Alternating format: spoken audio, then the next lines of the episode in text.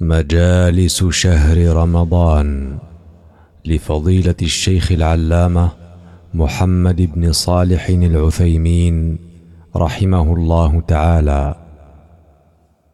المجلس الخامس عشر في شروط الفطر بالمفطرات وما لا يفطر وما يجوز للصائم. الحمد لله الحكيم الخالق العظيم الحليم الصادق الرحيم الكريم الرازق رفع السبع الطرائق بدون عمد ولا علائق وثبت الأرض بالجبال الشواهق تعرف إلى خلقه بالبراهين والحقائق وتكفل بأرزاق جميع الخلائق. خلق الإنسان من ماء دافق وألزمه بالشرائع لوصل العلائق. وسامحه عن الخطأ والنسيان فيما لا يوافق. أحمده ما سكت ساكت ونطق ناطق وأشهد أن لا إله إلا الله وحده لا شريك له شهادة مخلص لا منافق. وأشهد أن محمدا عبده ورسوله الذي عمت دعوته النازل والشاهق.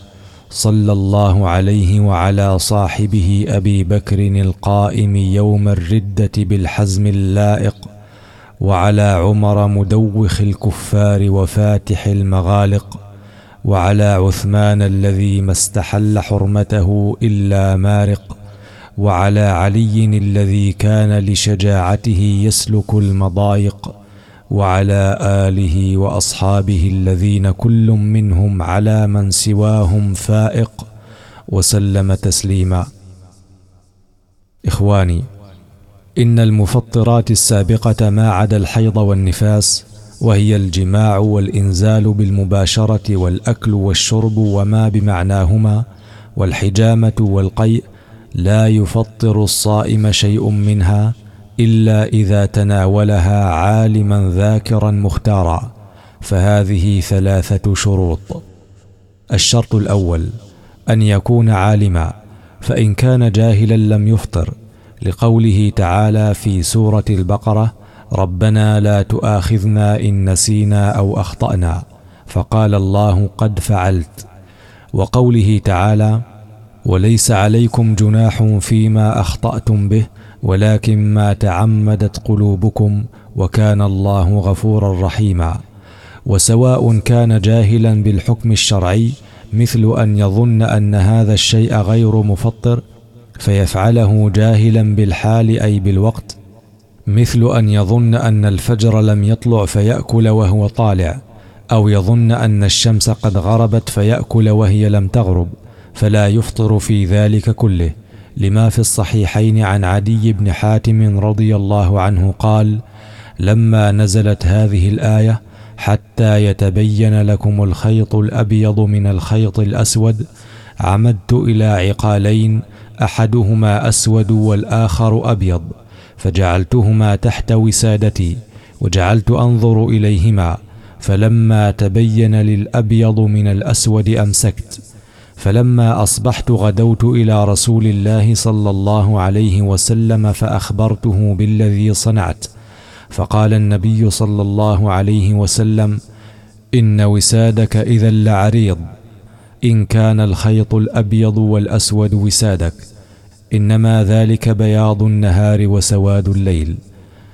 فقد أكل عدي بعد طلوع الفجر ولم يمسك حتى تبين له الخيطان ولم يأمره النبي صلى الله عليه وسلم بالقضاء لأنه كان جاهلا بالحكم.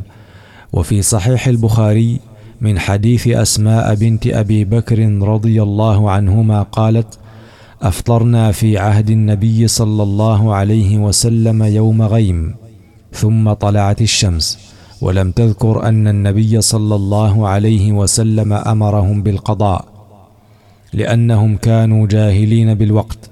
ولو أمرهم بالقضاء لنقل لأنه مما توفر الدواعي على نقله لأهميته. بل قال شيخ الإسلام ابن تيمية في رسالة حقيقة الصيام إنه نقل هشام بن عروة أحد رواة الحديث عن أبيه عروة أنهم لم يؤمروا بالقضاء. لكن متى علم ببقاء النهار وأن الشمس لم تغب أمسك حتى تغيب. ومثل ذلك لو أكل بعد طلوع الفجر يظن أن الفجر لم يطلع فتبين له بعد ذلك أنه قد طلع فصيامه صحيح ولا قضاء عليه لأنه كان جاهلا بالوقت. وقد أباح الله له الأكل والشرب والجماع حتى يتبين له الفجر والمباح المأذون فيه لا يؤمر فاعله بالقضاء لكن متى تبين له وهو يأكل أو يشرب أن الشمس لم تغرب أو أن الفجر قد طلع أمسك ولفظ ما في فمه إن كان فيه شيء لزوال عذره حينئذ. الشرط الثاني أن يكون ذاكرا فإن كان ناسيا فصيامه صحيح ولا قضاء عليه لما سبق في آية البقرة ولما رواه أبو هريرة رضي الله عنه عن النبي صلى الله عليه وسلم أنه قال من نسي وهو صائم فأكل أو شرب فليتم صومه فإنما أطعمه الله وسقاه. متفق عليه واللفظ لمسلم. فأمر النبي صلى الله عليه وسلم بإتمامه دليل على صحته ونسبة إطعام الناس وسقيه إلى الله دليل على عدم المؤاخذة عليه. لكن متى ذكر أو ذكر أمسك ولفظ ما في فمه إن كان فيه شيء لزوال عذره حينئذ. ويجب على من رأى صائما يأكل أو يشرب أن ينبهه لقوله تعالى وتعاونوا على البر والتقوى الشرط الثالث أن يكون مختارا أي متناولا للمفطر باختياره وإرادته. فإن كان مكرها فصيامه صحيح ولا قضاء عليه لأن الله سبحانه رفع الحكم عمن كفر مكرها وقلبه مطمئن بالإيمان. فقال تعالى من كفر بالله من بعد إيمانه إلا من أكره وقلبه مطمئن بالإيمان ولكن من شرح بالكفر صدرا فعليهم غضب من الله ولهم عذاب عظيم. فإذا رفع الله حكم الكفر عمن أكره عليه فما دونه أولى. ولقوله صلى الله عليه وسلم إن الله تجاوز عن أمة الخطأ والنسيان وما استكرهوا عليه. رواه ابن ماجه والبيهقي وحسنه النووي. فلو أكره الرجل زوجته على الوطء وهي صائمة فصيامها صحيح ولا قضاء عليها.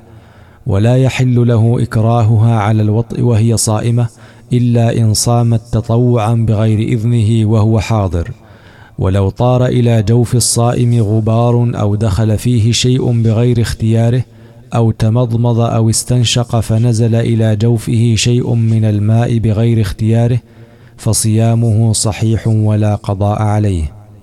ولا يفطر الصائم بالكحل والدواء في عينه ولو وجد طعمه في حلقه لأن ذلك ليس بأكل ولا شرب ولا بمعناهما ولا يفطر بتقطير دواء في أذنه أيضا ولا بوضع دواء في جرح ولو وجد طعم الدواء في حلقه لأن ذلك ليس أكلا ولا شربا ولا بمعنى الأكل والشرب.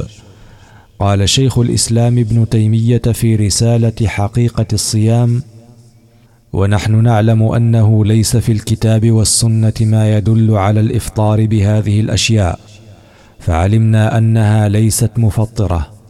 قال فإن الصيام من دين المسلمين الذي يحتاج إلى معرفته الخاص والعام.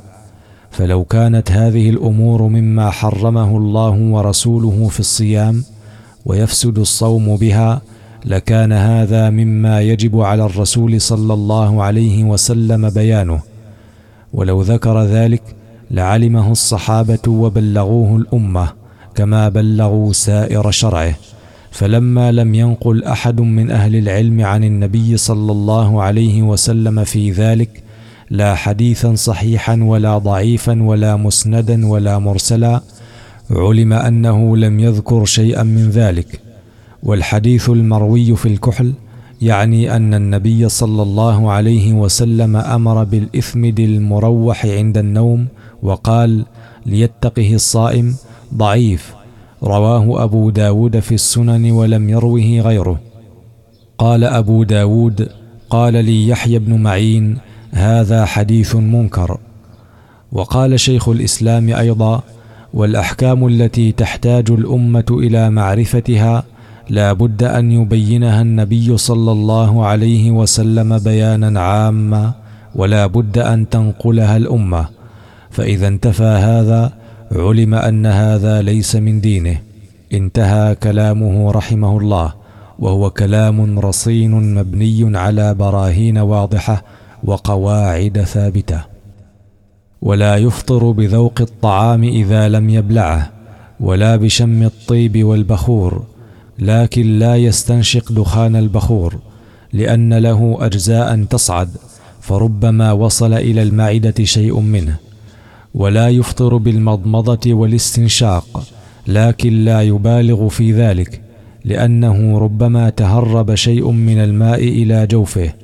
وعن لقيط بن صبرة رضي الله عنه أن النبي صلى الله عليه وسلم قال أسبغ الوضوء وخلل بين الأصابع وبالغ في الاستنشاق إلا أن تكون صائما. رواه أبو داود والنسائي وصححه ابن خزيمة. ولا يفطر بالتسوك بل هو سنة له في أول النهار وآخره كالمفطرين لقول النبي صلى الله عليه وسلم لولا أن أشق على أمتي لأمرتهم بالسواك عند كل صلاة. رواه الجماعة. وهذا عام في الصائمين وغيرهم في جميع الأوقات. وقال عامر بن ربيعة رضي الله عنه رأيت النبي صلى الله عليه وسلم ما لا أحصي يتسوك وهو صائم. رواه أحمد وأبو داود والترمذي. ولا ينبغي للصائم تطهير أسنانه بالمعجون لأن له نفوذا قويا. ويخشى أن يتسرب مع ريقه إلى جوفه وفي السواك غنية عنه. ويجوز للصائم أن يفعل ما يخفف عنه شدة الحر والعطش كالتبرد بالماء ونحوه لما روى مالك وأبو داود عن بعض أصحاب النبي صلى الله عليه وسلم قال رأيت النبي صلى الله عليه وسلم بالعرج اسم موضع يصب الماء على رأسه وهو صائم من العطش أو من الحر. وبل ابن عمر رضي الله عنهما ثوبا فألقاه على نفسه وهو صائم. وكان لأنس بن مالك رضي الله عنه حجر منقور يشبه الحوض. إذا وجد الحر وهو صائم نزل فيه وكأنه والله أعلم مملوء ماء. وقال الحسن لا بأس بالمضمضة والتبرد للصائم. ذكر هذه الآثار البخاري في صحيحه تعليقا. إخواني تفقهوا في دين الله لتعبدوا الله على بصيرة فإنه لا يستوي الذين يعلمون والذين لا يعلمون ومن يرد الله به خيرا يفقهه في الدين. اللهم فقهنا في ديننا وارزقنا العمل به وثبتنا عليه وتوفنا مؤمنين وألحقنا بالصالحين. واغفر لنا ولوالدينا ولجميع المسلمين برحمتك يا أرحم الراحمين. وصلى الله وسلم على نبينا محمد وعلى آله وصحبه أجمعين.